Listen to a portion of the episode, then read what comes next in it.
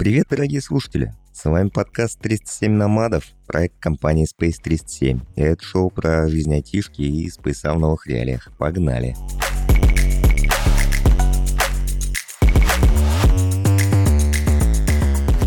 Привет-привет еще раз. Ваня, я, Костя, он. Костя, привет. Привет всем. И мы сегодня в студии, мы сегодня пишемся сегодня. Замечательный солнечный денечек. На Кипре примерно градусов 40. Ветер как из аэрогриля. И мы здесь кайфуем. Лето на Кипре интересная пора. Как у тебя там дела, Кость? Слушай, у меня тоже хорошая погода. Пару дней назад прошел дождик, немножко попрохладнее стало. Не 40 градусов, всего лишь 30. Так что у нас все намного лучше, надеюсь. Иван. Ну-ка, ну-ка. Давай начнем наш подкаст.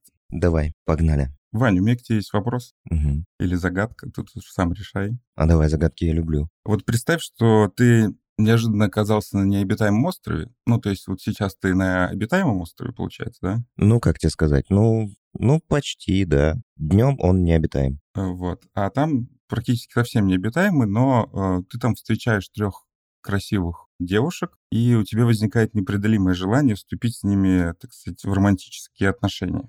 Но, к сожалению, у тебя на руках только два контрацептива, а так как тебя эм, с детства учили за безопасные отношения, так сказать, топить, тебе как-то нужно выкрутиться из ситуации, то есть вступить ты хочешь э, в романтические отношения с тремя девушками, но презерватив у тебя всего лишь два. Собственно, как бы ты поступил в этом случае? Э, слушай, я немного оглох от кринжа, поэтому, может быть, не совсем правильно понял вопрос. Да, я перефразирую. Я правильно понимаю, что ты у меня, у глубоко женатого человека спрашиваешь, как правильно с двумя презервативами переспать с тремя девушками, да? Все так, да. Я считаю этот вопрос максимально оскорбительным и иди нахер вообще. Что это за вопросы такие? Что за ну, загадка? Ну, вот ты, ты, бы... ты где такое услышал? Да. Я к чему вообще это говорю? К тому, что это на самом деле реальный вопрос, который задают на собеседовании в одну достаточно крупную известную IT-компанию в России. Я не буду говорить ее название, потому что вдруг нас слушают HR этой компании, и мы не хотим, чтобы они от кринжа умерли. Не, люди, которые этот вопрос задают, слушают сейчас и такие, е, мы знамениты. Да. Не хочется, чтобы кто-нибудь умер после прослушивания нашего подкаста. Не того мы хотим. Я это не придумал. Я вот буквально пару дней назад разговаривал со своим знакомым здесь. Он работал в этой компании, и вот ему такой вопрос задали на собеседовании. Он, кстати, ответил на него правильно и работал там достаточно долгое время. Так что это все реальная история. И поэтому я хочу сегодня с тобой поговорить о тех самых кринжовых вопросах, на собеседовании, да и, наверное, вообще про собеседование в целом. Как она, зачем она вообще и что вообще с этой штукой делать? Ну, подводочку ты, конечно, придумал, молодец, да. Везет тебе на знакомых с интересными историями, я скажу. У меня вот как-то не вспоминается таких, вот, вот что прям такие вопросы задавали. Понятное дело, мне подруги и знакомые, и просто мимо проходящие люди женского пола рассказывали, конечно, вещи про собеседование и какие странные вопросы задают, про всякие там отпуска декретные, про вот это вот все. Считаю это тоже кринжухой, но вот чтобы так, чтобы вот так вот, это интересно. Ну, не знаю, у меня из моего опыта, да, наверное, только на бумажке код писать заставляли. Ну так, совсем чуть-чуть. Я не то чтобы очень много собеседований прошел сам, наверное, что-то около меньше десяти, наверное, пять или шесть. И, ну, не знаю, может, мне везло так. Вот на собеседовании в Спейсе очень много лет назад я вообще просто кайфово поговорил с ребятами, мы там пообсуждали какие-то вещи, какие-то технологии и спелись на ура. Вот. А у тебя, Кость, ты как вот, когда собеседование проходишь, ты молишься, чтобы тебе whiteboarding не дали или программирование на бумажке? Или нет? Или тебе нормально? Э, слушай, ну тут непонятно, чего ожидать от работодателя. Конечно, с одной стороны, когда будут задавать тебе такие вопросы, ты, наверное, несколько раз подумаешь о том, что, ну, они же, наверное, эти вопросы задают не просто так. Возможно, это действительно какая-то часть их работы. Возможно, есть какие-то кейсы у них, не знаю, корпоративные. Да, они по четвергам работают без электричества. Ну, конечно, это вообще стрессовая история собеседования. Я, слава богу, давно уже не проходил, но у меня был такой момент, когда я прям э, целенаправленно ходил на собесы каждый месяц. Не потому, что я там хотел поменять работу, а потому, что я хотел узнать вообще, что сейчас спрашивают. Может, я где-то отстаю, и появляются какие-то новые вещи, новые технологии. Я знаю, что ты взял интервью у такого человечка, который тоже достаточно много прошел собеседований и имеет большой опыт в этом. Все так? Все совершенно точно так, да. Я поговорил с нашим коллегой, с Мишей. Миша очень много интересных вещей рассказал про то, как он собеседует, про то, как его собеседовали. И вообще, ты знаешь, я вот почерпнул некоторые вещи из нашего разговора. Предлагаю вслушаться, проникнуться, ощутить на себе вот эту вот благодать от приятного собеса. И давай потом обсудим. Давай. Йо-йо-йо, всем привет еще раз. И у меня сегодня в студии Миша. Миша разработчик, Миша большой спец по собесам. И буду сегодня ему вопросы задавать. Миш, привет. Привет, меня зовут Миша, я backend-developer в компании Space 307. Сегодня я вам расскажу про собеседование. И мне тут птичка напела, что Миша за свою карьеру прошел больше сотни интервью. И, Миша, расскажи, пожалуйста, как тебя угораздило, зачем тебе это нужно и как вообще жить после пройденных сотни интервью? Для этого есть несколько причин. Первая причина — это я как считаю, нужно себя всегда держать в тонусе. Вот. Не расслабляться, быть в рыночке, понимать, что происходит, что от тебя хотят, общаться с людьми. Есть прикольная фича, допустим, ходишь по собеседованиям, где-то с каким-то с HR поболтал, очень приятненько, да, это было года два-три назад. А через два-три года он тебе пишет и говорит, я уже работаю в другой компании, я помню, ты был клевый чувак, пойдем-ка к нам. И у тебя накапливается такой сеточка HR, которые тебя хорошо знают и зовут тебя первыми на какие-то очень хорошие предложения. Вот. А вторая причина — это чтобы самому проводить собеседование, нужно понимать, как их проводят. Хорошо. Да, но слушай, звучит как хитро выдуманный план ходить на собесы, чтобы быть в тонусе. И кажется, когда-то давно я продвигал эту идею среди слушателей, но сам я особо не ходок, не знаю, мне то ли лень, то ли слишком уж сильно я люблю Space, чтобы еще и по собесам ходить при живом спейсе. Расскажи, пожалуйста, Миш, у тебя была сотня собеседований, у тебя по-любому были какие-нибудь странные моменты. Расскажи какую-нибудь историю из личного опыта про технические вопросы, которые, может быть, не стоило задавать, или какие-то алгоритмические сессии, которые длились слишком много часов. Вот что-нибудь такое всплывает сразу в голове? Самое странное было, пожалуй, когда я пришел в одну компанию, и мне дали опросник с вопросами на джуна. Вроде того, какие виды переменных бывают, какие типы данных бывают в языке программирования, при том, что собеседование было на должность сеньора, и получив по этот список, ну, там были какие-то вообще тупейшие вопросы. Я, конечно, на них очень быстро отвечал, как-то там что-то скипнул, в общем, список этот положил уже, будучи расстроенный от этого интервью, потому что понимая, что получив такое на входе, я дальше вряд ли что-то интересное получу от этого собеседования. Вот, и потом пришел сетевой этой компании и спросил, как тебе список? Я говорю, ну, мне он не понравился. Он мне говорит, хуйня? Я говорю, да, хуйня. Дальше собеседование пошло немножко лучше, я не понял, зачем был прикол со списком, но история была такая. Ну, может быть, они просто, я не знаю, эксперимент какой-то проводили. Возможно. Ага. Смотрели на адекватность кандидата. Что да. он сделает со списком, заполнит его или сразу нахуй пошлет. Да, или начнет по стенам лазить с этим списком. Окей, хорошо, а есть какие-нибудь истории вот в противоположную сторону? Тут тебя посчитали джуном и дали какой-то список неадекватный. Ну, я не знаю, может быть, когда-то тебя просили какие-то суперолимпиадные вещи делать, просто потому что могут. Или давали тебе тестовое задание на неделю, где тебе нужно развернуть свой кластер Kubernetes, напихать его сервисами, поднять весь прод и вот это вот все. Мне как-то повезло, и мне не давали очень много тестовых заданий, а в последнее время я их вообще редко встречаю на рынке, и мне это нравится, потому что не очень люблю тестовые задания делать. Но когда они еще существовали, бывало, получал, да, тестовые задания там на 2-3 дня работы, но очень часто в процессе работы над этими тестовыми заданиями, где-то на, уже после первого дня я понимал, что мне неинтересна эта работа и вакансия в целом, и скипался с них. По какой-то еще дичи могу только вспомнить наверное, алгоритмические секции Яндекса. Но я бы не сказал, что это прям дичь, скажем так, это было немножко напряжно, потому что лично у меня было три секции по алгоритмам, и они были как бы одинаковые, просто с разными людьми для того, чтобы усреднить результат. Я понимаю, зачем это делается, но тратить такое огромное количество времени, мне кажется, излишним.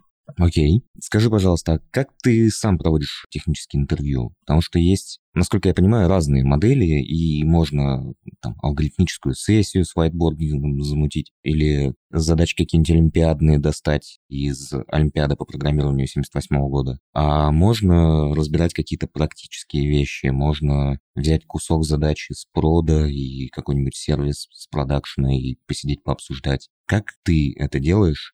И сразу оговорюсь, это будет маленькая шпаргалка для юных бэкэндеров, которые приходят в Space. Поэтому отвечай с умом. Собеседование должно быть минимально душным и не очень сильно стрессовым для кандидата, потому что если кандидат уходит в сильный стресс, ну, ты его задрачиваешь, грубо говоря, он перестает мыслить, и собеседование можно целом заканчивать на этом. Моя же цель кандидата не унизить на этом собеседовании, а составить карту его компетенций и понять, насколько он подходит для той роли, на которую мы его ищем, может быть, на какую-то другую роль он может подойти. Либо мы можем запомнить этого кандидата на будущее, там, вещи, которые нам не особо понравились, мы можем потом их перепроверить у него, и если он в них подкачался, мы его можем рассмотреть заново. В основном собеседование состоит примерно как набор вопросов по разным тематикам. Эти тематики из разных областей. Это по языку программирования, на котором мы тебя собеседуем, какая-нибудь база данных, практические вопросы, задачки из прода, каких-то лайфкодингов или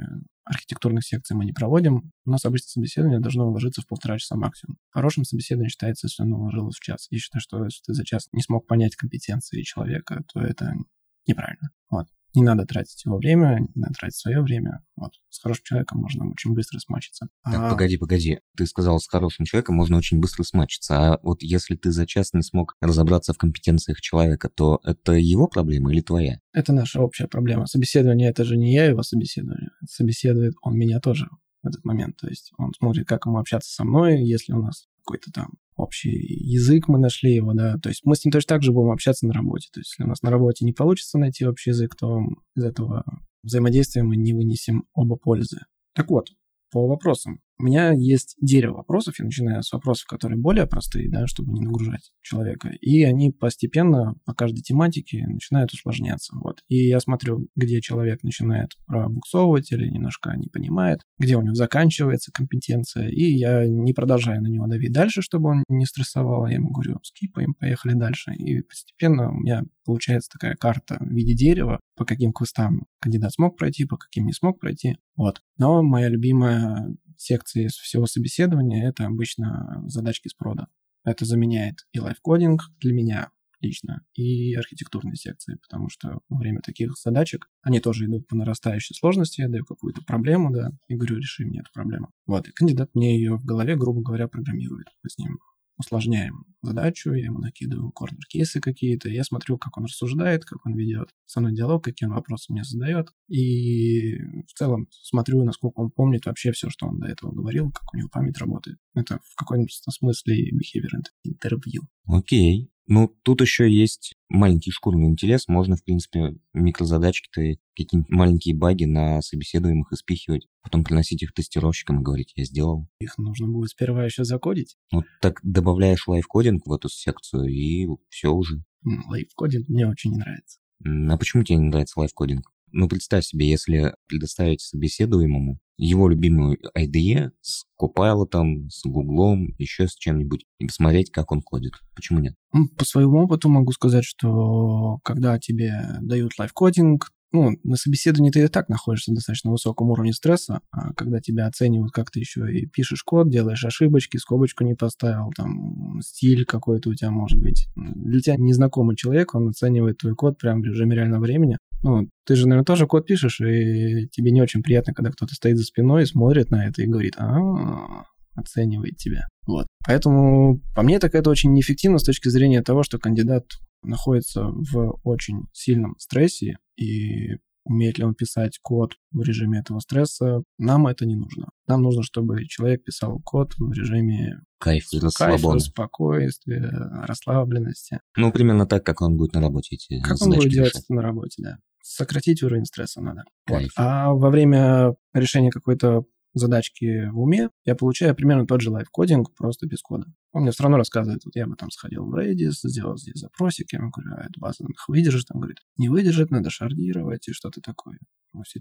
Понятное дело, что на коде тебе там У меня сейчас белый шум пошел по голове, извини.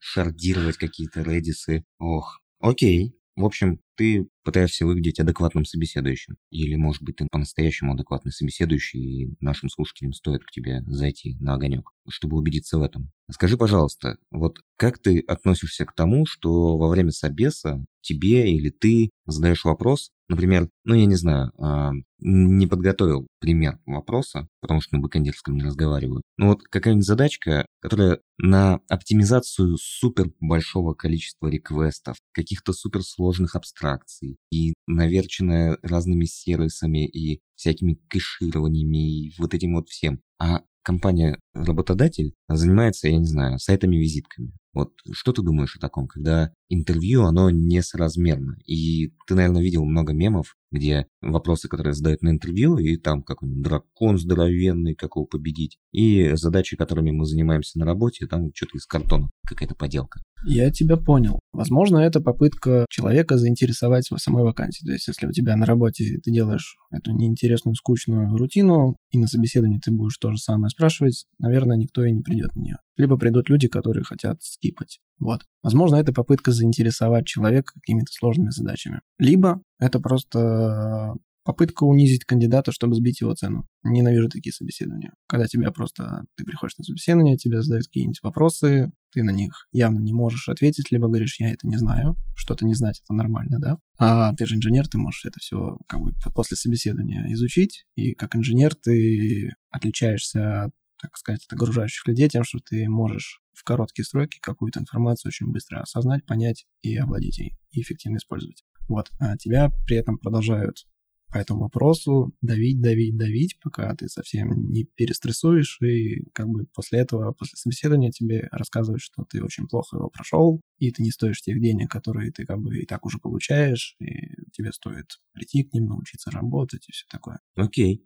окей. Хорошо, спасибо. А вот смотри, как думаешь, может ли, я не знаю, вечер в баре за кружкой горячего сливочного пива помочь понять технические компетенции человека и, может быть, вместо вот этого вот стрессового технического интервью в рубашечках, в галстучках и в кипрских шортиках, может быть, стоит привести человека в бар и с ним там похлеварить на тему, я не знаю, мой фреймворк лучше твоего, и разговаривать с ним, и поспорить, и выяснить, насколько глубоко он разбирается в теме. Как ты думаешь, собеседование в баре – это будущее рекрутмента или нет? Сама идея мне, конечно, импонирует, потому что я люблю ходить в барчики. Но я все-таки считаю, что с незнакомым человеком в баре про фреймворки разговаривать будет очень сложно. Ты будешь находиться в состоянии оценочных суждений, и в любом случае ты не сможешь прямо высказывать свое мнение и как-то чувствовать себя комфортно, и при этом еще и пытаться отвечать на технические вопросы, когда вокруг шум, гам, там, ты пивка выпил.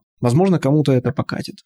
Но я бы предлагал это вот прямо, если кто-то реально хочет такой. Хочешь пойти пивка попить в баре? Или хочешь нормальное собеседование в тихой комнате? И человек тебе там, в зависимости от своих душевных расположений, скажет, как он хочет. Если готов так делать, это будет круто. Ну, собеседование в баре, я думаю, человек запомнит. Но главное ведь не то, что он запомнит, а как это поможет вам смачиться. Ну, да, да, согласен. Целом, я бы тоже, на самом деле, сходил на собеседование в паре. Вот этот вот, представляешь душевный разговор про то, как вы оба ненавидите вот этот стек технологий, на котором оба работаете. И, я не знаю, как вы JavaScript там не любите, например, посмеяться над этими JavaScript-зерами вместе. Мне кажется, это сближает. Это... Это классно, если ты экстраверт. Но если ты интроверт и не доверяешь окружающим людям, тебе будет очень сложно, по крайней мере, до первых четырех стаканов пива перейти к такой степени открытости. Я забыл, что есть еще и интроверты. Можно Да. начать с шотов, тогда пойдет дело быстрее. Собеседование на шотах. Отличная идея, мне Тогда кажется. надо это сразу идею проводить, что давай мы с тобой сперва набухаемся, а потом начнем тереть за жизнь. Главное потом вспомнить результаты. Да, вступайте в чатик в Телеграме 37 намадов. Там я подкину контакты Миши и расскажу, как к нему попасть на собеседование. А пока переходим дальше к следующему вопросу. Миша, ты вот уже говорил, как ты проводишь собеседование и каких ты тактик придерживаешься. Но, может быть, ты хотел бы как-то дополнить и структурировать, что бы ты мог посоветовать тем, кто собеседует, чтобы не стыдно было к ним сходить на собес, чтобы было интересно, приятно и полезно. И вот, учитывая твой опыт больше сотни собеседований, что бы ты хотел увидеть, придя на свое новое собеседование? Увидеть и услышать. Поделись. Я бы сказал так, что сходите на свое собеседование сами. Это очень хорошая идея. Мы у себя так делаем.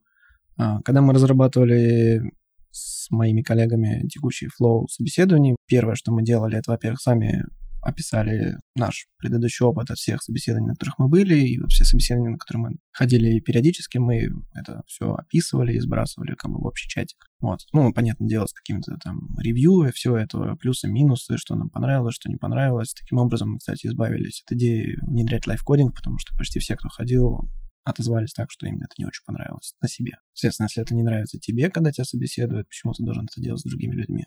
А во-вторых, мы, когда составили флоу нашего собеседования, мы его сами друг с другом проходили. Вот, и шлифовали весь этот процесс. Я бы порекомендовал просто сходить на свое собственное собеседование и вот относиться к окружающим людям так, как ты хочешь относились к тебе. Слушай, очень крутая тактика, я такого не слышал, чтобы люди у себя внутри команды проводили собеседование для самих себя, чтобы подготовиться к будущим собеседованиям кого-то еще. Это круто. Также мы еще готовим друг друга к собеседованию, на которые ходим в другие компании. Неплохо, неплохо. А есть какая-нибудь статистика? Все прошли собес к себе в команду или нет? Все прошли. Красавцы, просто невероятно. Наверное, потому что сами вопросы готовили. Естественно.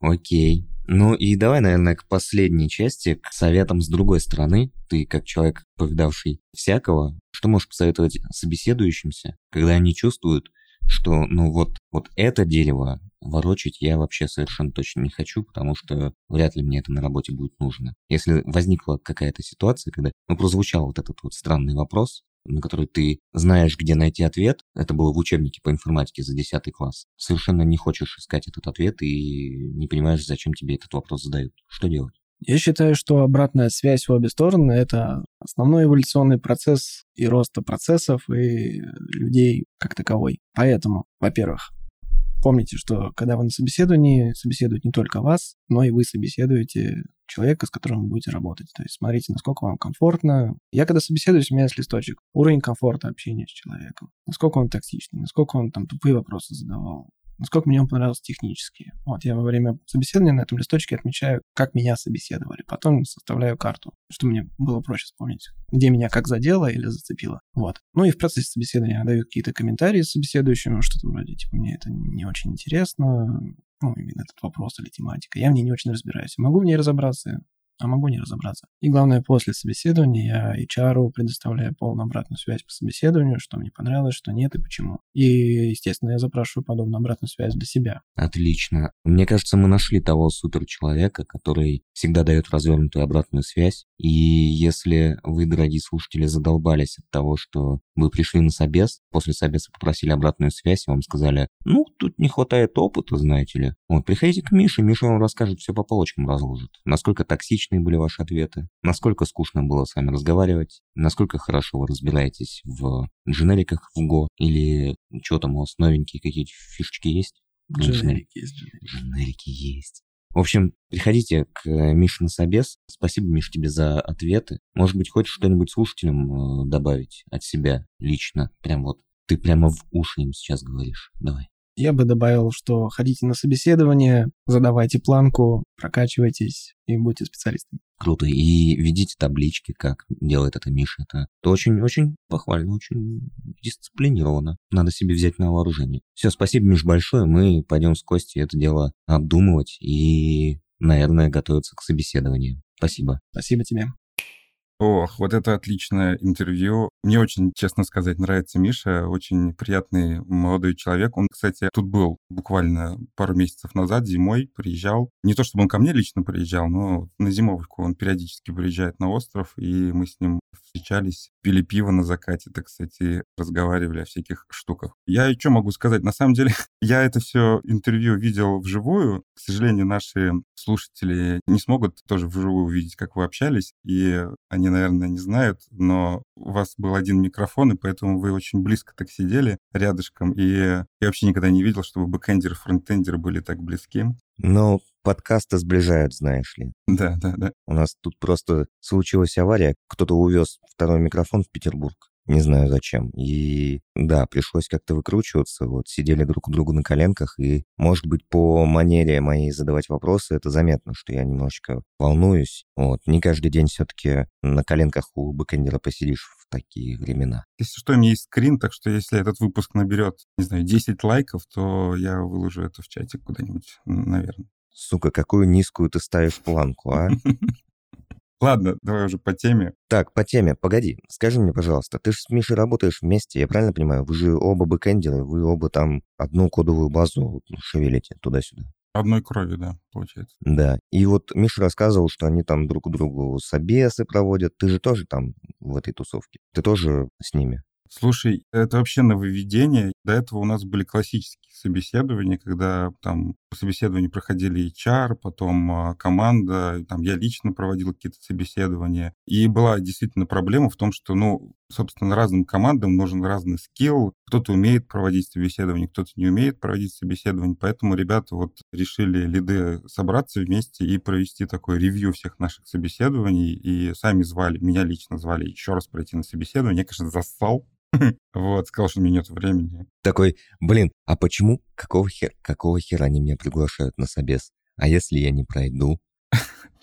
А, а чё, а, а, а потом две недели надо будет отрабатывать или не надо, или сразу с санными тряпками погонят? Непонятно. Вот будет прикол, да, если отзовут. Вот, но на самом деле я в очередной раз убеждаюсь, какая у нас все-таки офигенная компания. Я вот честно говорю, это вот никакая не реклама, это не потому, что этот подкаст компании Space 307, но... Вообще не потому, что это подкаст компании Space 307, и Space 307 это просто лучшая компания на свете, а не потому, что это как бы подкаст. Вот, а чат 307 намадов, там картинка, как я у Миши на коленках сижу. Вообще не реклама. Это да. Я никогда не слышал, чтобы сами собеседующие делали ревью своего собеса. И так внимательно вообще подходили ко всему этому процессу. Ну это да, это уже какой-то новый уровень. И как будто бы после такого уже не позадаешь вопрос про контрацептивы, как ты выразился. Мне нравится эта идея проводить собес для самих себя. Но, наверное, когда у тебя большая команда и много свободного времени, наверное, есть смысл этим заниматься. Когда команда манюсенькая, ну, ты знаешь, у нас же биллинг, он немножечко отдельно от всего. У нас свои процессы, у нас своя команда, у нас там, свои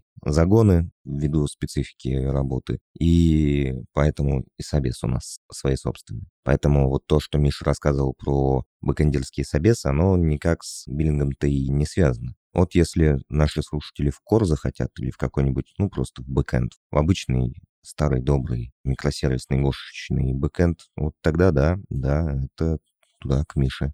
Не то, чтобы он старый, он достаточно новый бэкэнд, так что никакого легаси. Никакого легаси. На долларе. Да. А то, что он, там в вакансии про PHP написано, это все, чтобы классы набрать. Нужно знать свои истоки, понимаешь? Нужно знать свои корни. Да. На самом деле, ну, наверное, нужно как-то оппонировать Михаилу. Все-таки чем мы тут будем сидеть и говорить, какой он классный? Я бы поспорил, на самом деле, по поводу необходимости лайфкодинга на собеседовании, потому что, да, это стрессовая история, но все-таки иногда хочется понять, как человек использует язык программирования как инструмент, понять вообще, что он может, что он не может. Нужно делать какую-то скидку, что это все-таки лайф-код, и обязательно про это рассказать собеседнику, но, господи, а что делать? Ну, как-то же нужно отсеивать вот эту вороночку, а то, получается, всех придется брать на испытательный срок. Это же какой-то детсад, получается, получится, нет? Дороговато будет, да.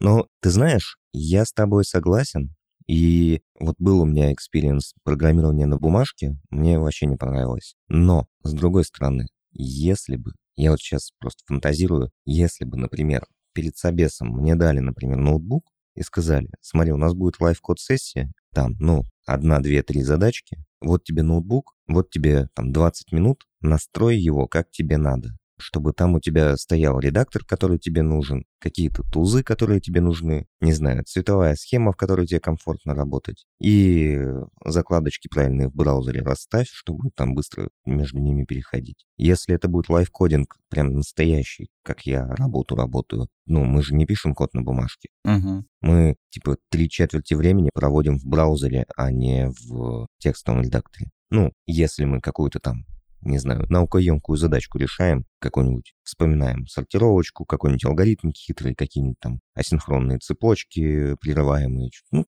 какая-нибудь вот муть заумная, которую на собесах спрашивают обычно. Типа, какая-нибудь комплексная задачка. Вот напиши, например, функцию, которая будет принимать массив строчек, и для каждой строчки там запускать асинхронную операцию, и по очереди это все делать, и накапливать результат, и выдавать в конце, там, вот чтобы это все последовательно работало. И ты такой, ну, да, прикольно. И пошел, пошел, значит, погуглил, пошел на Stack Overflow посмотрел, пошел, запустил песочницу, в песочнице что-то обкатал. Может быть, даже на разных языках пописал, потому что что-то на JavaScript как-то не очень хочется. Вот на TypeScript это, да, это тема. И вот такой собес я бы попроходил. Вот это, мне кажется, было бы интересно. Ну, и я бы попроводил, наверное, такой собес, если бы передо мной стояла задача придумать, как проводить правильно собес. Если бы у меня часто были собесы, я бы, наверное, что-нибудь такое сделал. Потому что тут, знаешь, на самом деле не столько важно, как человек думает, нет, я глупость, конечно, говорю. Важно, как человек думает, важно, как человек ищет решение, как он пытается что-то сделать. Но кроме того, еще важно, как он, я не знаю, с компьютером взаимодействует. Ну, если ты видишь, что вот у человека есть привычка там, я не знаю, пользоваться хоткеями, условно говоря. Если он знает, на каком сайте поискать ответ на нужный вопрос. Если он знает там способности какой-нибудь чат GPT и может быстренько с помощью чат GPT найти решение и его адаптировать под э, задачу, тут, ну, это же великолепно. Это очень круто. И про такие вещи обычно забывают собеседующие. А мне кажется, это важно. Что думаешь? А представляешь, была бы сессия отдельная, как ты используешь всякие штуки типа Copilot или ChatGPT в работе.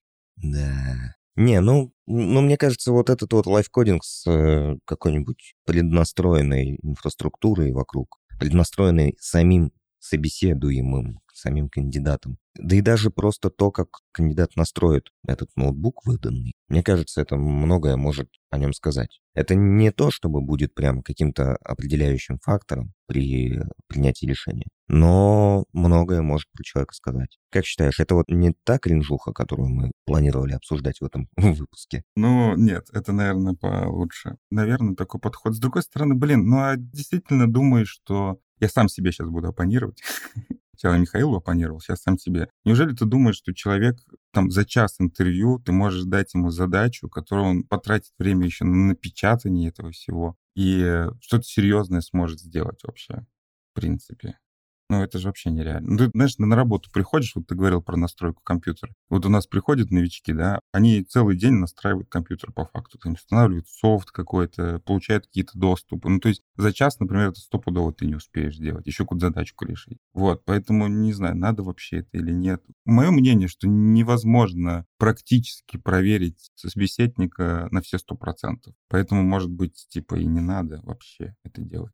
Некоторых сотрудников через пару лет работу увольняют и обнаруживают только через два года, что он тупорез и непонятно, как сюда попал. Вот. Поэтому ну, на сто процентов совершенно точно невозможно определить. Но Наверное, есть способы, как это сделать лучше или хуже. Я бы вот еще в баре проводил собес. Мы вот с Мишей разговаривали про это. Он такой, типа, ну, не все экстраверты. Некоторым это может быть дискомфортно. Мне вот хотелось бы, наверное, с человеком, с которым я буду работать, оказаться в какой-то вот обстановке. Ну, некоторые могут сказать, что это не совсем корректно, потому что мы коллеги, а не какие-нибудь там корешки, с одной стороны. Но, с другой стороны, это зависит от мировосприятия, мне кажется. И для меня коллеги и корешки — это очень близкие понятия. Кто-то старается разделять рабочую и личную жизнь, мне вот как-то это не очень импонирует. Мне нравится считать людей, с которыми я работаю. Мне нравится, что они интересные собеседники, с ними кайфово поболтать в курилке, с ними кайфово пожарить мясо в пятницу вечером где-нибудь. Mm. Ну, вот иногда же ты чаще с коллегами общаешься, чем с, там, с той же семьей, с женой, например. Вот, такое бывает. И это часть нашей жизни. Единственное, я бы, наверное, по поводу бара, ну, а вдруг человек не пьет, например, что он будет делать, вот, например? Так я же тоже не пью. А что вы будете в баре? Смотреть на пьяных людей, что ли? Ну да. Сидеть про PHP, разговаривать, обсуждать вот этих вот всех. Может быть, в парке в каком-нибудь, там, я не знаю, в кофейне. Собес в Старбаксе. В пейнтбольном клубе. пейнтбольном клубе, например, да, за разные команды играть. Посмотреть, как он в бою, так сказать, твой товарищ. Не, если смотреть, как он в бою, то это надо идти на яхте, на открытую воду. Я ж этот, яхтсмен. Так а что, да, действительно, проводи собеседование на яхте, и все. Во-первых, он никуда не убежит. Да, у него особо вариантов нет. Ну и посмотришь, как он адаптируется. Она, он или они. Them. Вот. На самом деле яхта — это очень такая штука, мне кажется, полезная в плане командообразования там, потому что, ну, надо, надо действовать слаженно, если ты хочешь чего-то добиться. Вот. И... Так может быть в доту, а? Во. Может быть в доту. Свежее мясо. Ну, в доту это надо еще троих кого-то находить. Можно в Fortnite, например, катануть. Я бы, кстати, катанул сейчас. Да давай катанем, бросим все. Чем мы тут? Мы уже тут закринжевали полностью. Сейчас Кто нас сейчас смотрит? Да, действительно. Слушает, в смысле. Слушай, я хотел тебя спросить еще такую вещь. У вас, у фронтендеров, вообще как дела обстоят с э, вопросами про алгоритм, например, на собеседовании? Что задают вообще, что-нибудь такое? Да кому они нужны? Ну вот вопрос. Нужны они по фронтенде, например? Ну, конечно, нужны. Но, типа, когда я проходил собесы, мне тоже не задавали. Ну, то есть даже никакую там строку перевернуть, вот это вот все вот эти вот мелкие. Ну, не знаю, Кость. Это, наверное, важное знание, через которое можно посмотреть, как человек мыслит. Но мое личное мнение, алгоритмы все эти можно задрочить, и это будет показывать только, насколько ты задрочен на литкоде. И Типа, ну вот, смотрите, у меня столько-то звездочек на литкоде, вот моя медалька. Вот, я провел 10 тысяч часов на этом сайте, просто переворачивая строки и переводя римские цифры в арабские и обратно. Почему-то же крупные компании, там типа Гуглов, Амазонов и прочих, они задают эти вопросы. Как ты думаешь, зачем вообще мы? Мне кажется, это отсеивающая штука, которая подразумевает, что, ну, если ты, ну, это достаточно базовое знание. Алгоритмы и алгоритмическая сложность, память, выделяемая под алгоритмом, вот это все, это достаточно базовые штуки, которые по-хорошему необходимы для того, чтобы писать производительный код. Не качественный, а производительный. Ну вот честно скажи, это прям надо или нет? Да, я сейчас разовью. И так как это супербазовая штука, которая, в принципе, пригодится всем разработчикам, вне зависимости от области прикладной, вне зависимости от языка, от э, парадигм. Всегда нужно уметь перевернуть строку, да? И у Гугла, у Амазона, у вот этих всех фангов, у них очень большая очередь снаружи стоит и ждут. И нужно этих людей как-то прореживать. И здесь получается такой достаточно очевидный, достаточно понятный, простой, непроговоренный, непрописанный контракт перед кандидатом и интервьюером что ну, ты придешь, мы тебя будем по алгоритмам гонять. Готовься. И, ну, ты подготовился, значит, ты молодец, ты прошел первый этап. Это же не единственный их этап. Это не то, как они принимают решение, что они тебя возьмут. Это то, как они принимают решение, что они тебя не возьмут. Если ты не справился с алгоритмами, не смог LeetCode порешать, ну, извини, чувак, приходи в другой раз, когда сможешь. Не знаю. У меня, например, у меня нет огромной очереди. Не надо мне отсеивать и уменьшать воронку. Я, когда искал себе коллегу, напарника, чувачка по JavaScript, который тоже ненавидел JavaScript, как я, я по большей части импровизировал во время собесов. Я пытался как-то, знаешь, увидеть понимание и интерес в глазах человека. Вот если человеку интересно было, если человеку кайфово разговаривать о всяких там фронтендерских приколюхах, если ему интересно решать задачку или, ну, мы не решали задачки, если интересно думать про задачку и описывать, как работает технология, это хороший знак. Это то, с чем можно работать дальше. У меня такой подход. Считаю, что алгоритмы можно задавать на собеседованиях как часть вопросов, но это если у тебя очень много собесов, если у тебя это обкатано и на конвейере стоит. А можно не задавать такие вопросы. Ты говоришь про интерес, да? То, что тебе главное, чтобы у человека был какой-то интерес к профессии, к тому, чем он занимается, что у него там глаза горели, вот это вот все, да? Но это не единственное важное, но это очень важная вещь. Это, мне кажется, интерес и горящие глаза сильно важнее, чем умение LeetCode задрочить. Это мое мнение. Оно может не совпадать с мнением компании Space 307. Да, да. Мое мнение по поводу бэкэнда, да, наверное, довольно странно спрашивать на собеседованиях про, там, не знаю, сортировку массива, как его правильно сортировать, потому что, блин, во всех языках программирования уже есть встроенные функции, которые максимально оптимизированы. Ты никогда не будешь сортировать массив руками. Но с другой стороны, например, если взять ту же базу данных и там какие-то знания, даже базовые про там тоже бинарное дерево, это очень хорошо тебе поможет, например, в работе с теми же ключами, потому что там все на этом работает, и, иногда, если ты знаешь, как там работает тоже бинарное дерево, тебе намного проще будет понять, как вообще, что происходит с запросом э, в базу данных. Так что, ну да, я за то, чтобы задавать те вопросы, которые нужны тебе будут в работе. Потому что, блин, проблема в том, что когда тебе на собеседовании задают вопрос про необитаемый остров и трех симпатичных девушек, то это довольно странно выглядит. Зачем? Мне это никогда не пригодится на работе. Да, возможно, я начитан. Возможно, я эрудирован. Но, блин, я эту штуку могу в интернете прочитать или в книжке про, не знаю, 333 смешных вопроса для собеседования в крупную российскую IT-компанию. Я хочу, на самом деле, поделиться опытом. Ты тут наговорил про всяких вот крупных гуглов и амазонах и прочих, про то, что вот они это спрашивают, чтобы отсеять собеседующих. У меня был опыт с Амазоном, честно вам скажу.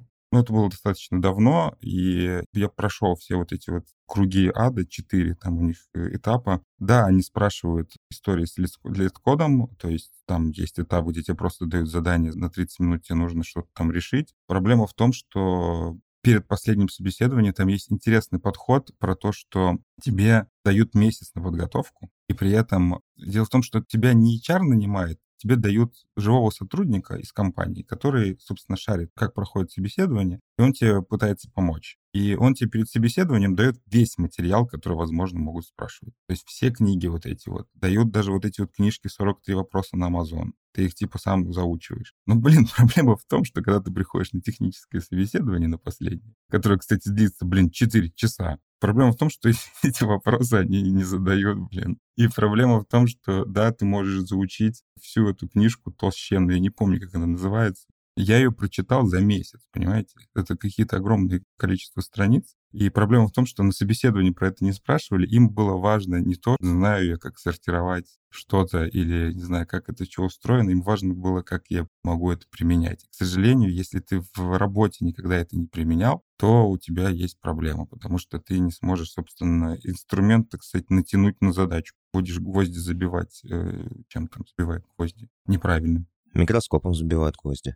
Микроскопом, вот. И самое странное после вот этого собеса, знаешь, какая была у меня? Ну-ка, ну-ка. Я начитался вот этих вот умных книжек, проходил это собеседование, а потом прихожу на работу на следующий день, и я такой думаю, я же умный, и я столько всего знаю. Я знаю эти алгоритмы, я хочу их применять. И ты садишься, а у тебя задачка, там, ручку опишную из базы вынуть и засунуть в JSON-чик. И ты такой, блин, а может быть мне как-то оптимизировать? А может быть мне тут не массив, а linked list использовать? Знаешь, вот эту вот херню всякую.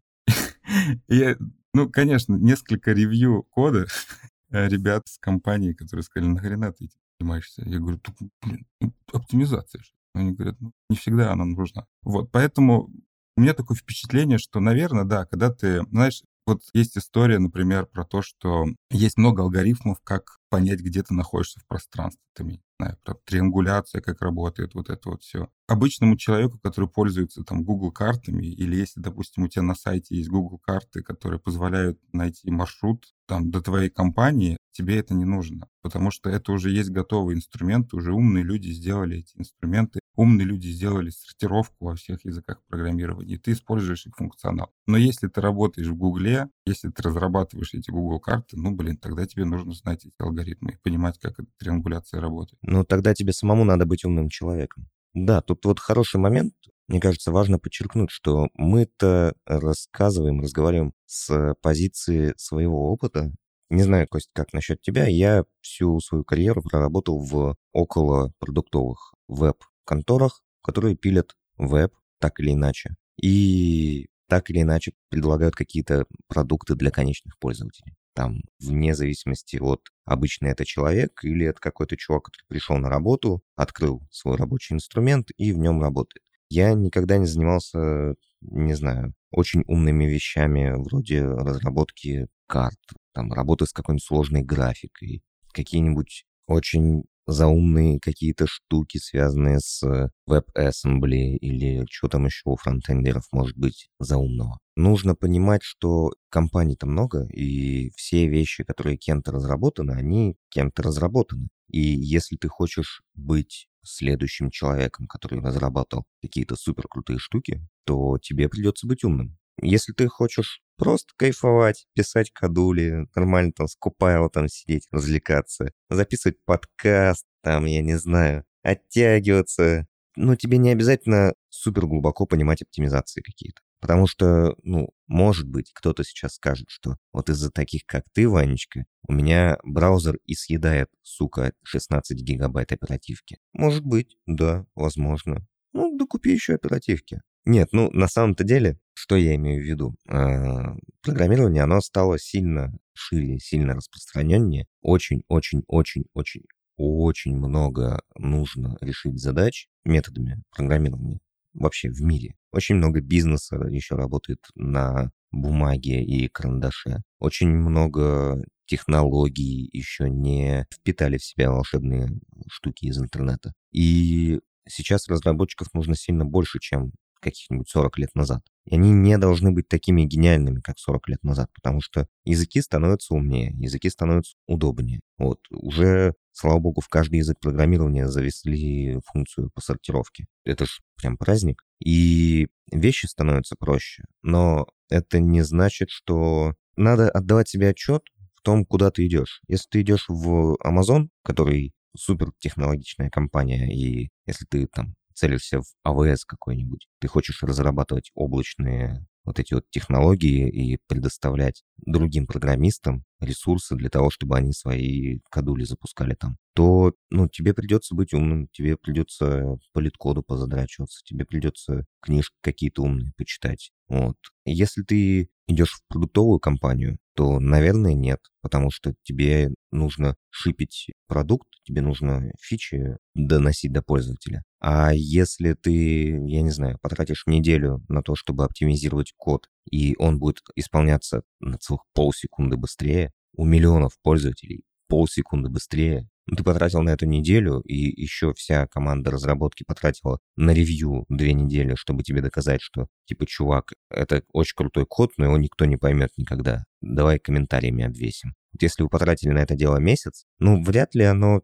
типа, стоило тех денег, что потратили на вас, потому что вы там сидите вроде бы не за бесплатно это все делаете. И, может быть, стоило новую фичу выкатить, которая будет приносить деньги, а не новую оптимизацию, которая будет ускорять что-то на полсекунды. Ну, вообще, вообще полсекунды дофига, я могу сказать. Не знаю, как у вас для фронтендов. Не, полсекунды это очень дохера. Согласен, да. Но у меня, например, во внутренней админке в некоторых местах запросы исполняются 10 секунд. И ну, никто не против сильно. Ну, типа, не очень удобно, да, согласен. Ну и что? Ну, подождешь ты 10 секунд, там, три раза в день. Ну, ничего страшного. Не, безусловно, это так. Это не для конечного пользователя, а вот внутренний продукт тут для наших же коллег. И, ну, исполняется, ну, 10 секунд. Ну, ну, извините, мы красивый спиннер нарисовали, чтобы было интересно ждать. Вот. Ну вот, кстати, прикольная история, если вы все-таки, наши кто-нибудь из зрителей думают, что им э, интересно вот это вот перформанс-программирование, да, как там лучше оптимизировать ту или иную фичу, вы не думаете, что это, что типа я тут заюзаю какую-нибудь новую вместо мапы linked list, не знаю, и все полетит. Мне чем нравится язык программирования Go, тем, что ты в любой момент можешь посмотреть, как работает та или иная внутренняя функция, например. То есть любой программист может просто взять, ему не надо никуда идти на сайт, он просто может взять и посмотреть, как, например, у тебя работает та же мапа, как она состоит. И иногда ты залазишь в этот код, ну просто посмотреть, там, не знаю, в каком порядке что-то выполняется, и ты понимаешь, что вот это вот, это performance код.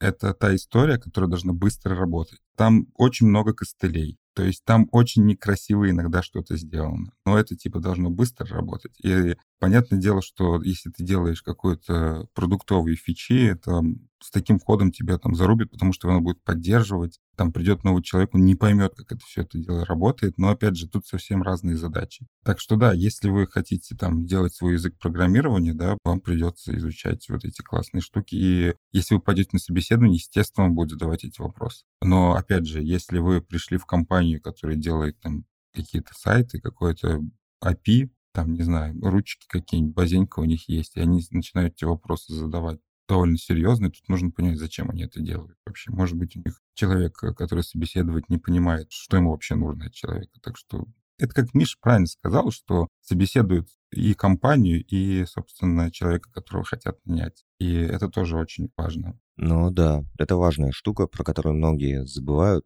Мне хотелось бы, чтобы все это держали в голове всегда. Во время собеса там нет на самом деле интервьюера и интервьюируемого. Там есть типа два человека, которые пытаются найти общий язык. И один хочет себе хорошего специалиста, второй хочет себе хорошего работодателя. И это очень зеркальное отношение, а не так, что возьмите меня, пожалуйста, на работу, я вам буду делать все, что захочу. Мне не интересно, чем вы занимаетесь. Мне, я не то чтобы очень сильно даже про вас что-то знаю. Вот, вы только, пожалуйста, денежку платите, и чтобы кофе был, и все. Вот, мне кажется, это не очень правильно. Заканчивая то, что ты говорил про очень умные штуки, про языки программирования, да, да, очень с тобой согласен. В том смысле, что, ну, надо себе отдавать отчет. Вот куда ты идешь и чем ты планируешь там заниматься. Если ты хочешь драйвера писать для видеокарт, наверное, тебе надо чуть лучше разбираться в оптимизациях и в костыльном коде, чем если ты собираешься писать э, веб-приложение на React. Прости, господи. Вот. И давай обсудим. Смотри, мы много поговорили про разные собесы, про разные компании, про собес мечты, мой, по крайней мере, с настроенной идеей и моей любимой темной темой. Скажи, пожалуйста, как готовиться к различным типам технических интервью? Есть у тебя что сказать? Вот как готовиться к нашему интервью, например, в Space, и как готовиться к амазоновскому? У тебя же есть опыт. В чем разница? Да, это вот как раз про, собственно, целеполагание. У нас не такое собеседование, как в Амазоне, по одной простой причине. Как вы понимаете, я не прошел собеседование в Amazon. И, конечно, я туда не пошел, потому что все-таки Space — это лучшая компания, в которой я был. Вот. Но я разговаривал вот с человечком, который меня курировал в Амазоне, и он мне объяснял, как вообще выглядит у них процесс найма. То есть как решается, подходит человек или не подходит. У них там несколько этапов собеседования, вот последние как раз там аж четыре человека тебе собеседуют в течение четырех часов, и при этом еще есть человечек, он типа, как называется, гостер, как-то так. Это человек, который вопросы не задает, но слушает тебя. То есть тебя огромное количество людей слушают, и самое главное, они в конце должны ответить на вопрос. Этот человек лучше среднего работника в Амазоне или нет? Вот если он лучше среднего, значит, они его берут. Если ты такой же, как среднестатистический работник, тебе не возьмут потому что ребятам нужно постоянно расти, потому что они, по идее, на вот грани технологий, им нужно каждый раз лучше и лучше людей, собственно, нанимать.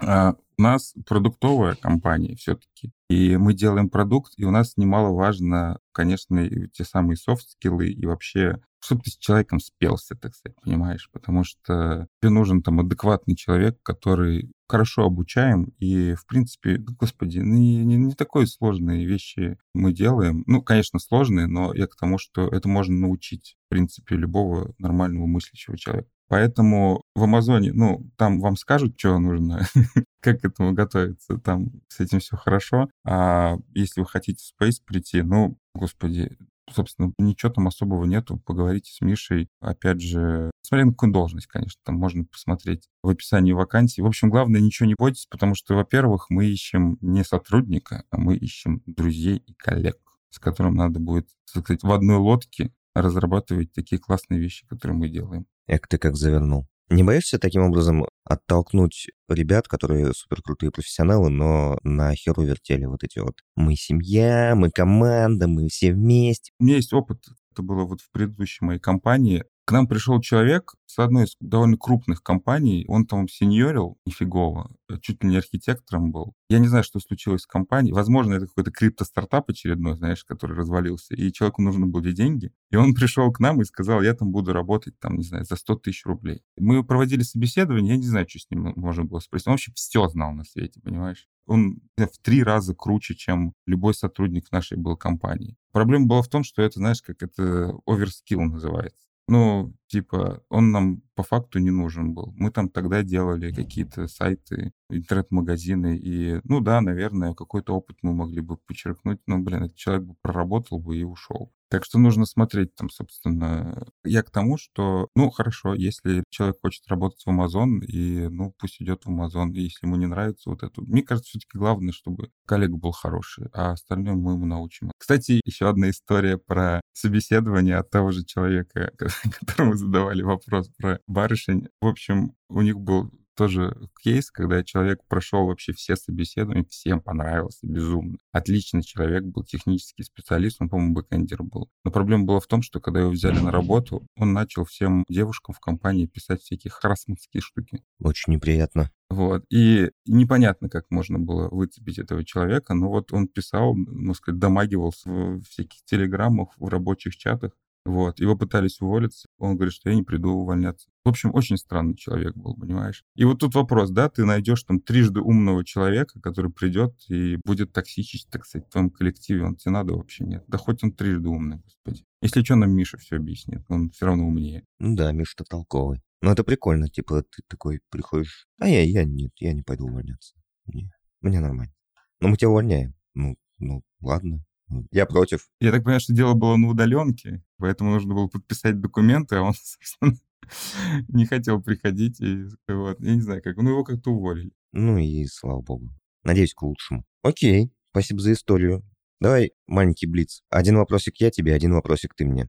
Я тебе такой вопросик. Как не задавать ненужные вопросы? Что делать, если хочется, вот, вот ты собеседуешь, и вот прям, ну, сильно хочется, чем linked list отличается от хэшмапа узнать. Что делать в такой ситуации? Слушай, у меня была практика, когда я проводил собеседование, был такой момент, я не всегда готовился к ним. И ты вот сидишь с утра, работаешь, у тебя какая-то сложная задача есть, и у тебя собес там в 3 часа дня, например. И ты приходишь на этот собес, и такой смотришь на этого человека, и начинаешь вопрос задавать, как решить эту задачу, которую ты вот с утра пытался решить. Угу. И вот как бы, во-первых, если он ответит правильно, и тебе этот ответ подойдет, это прикольно.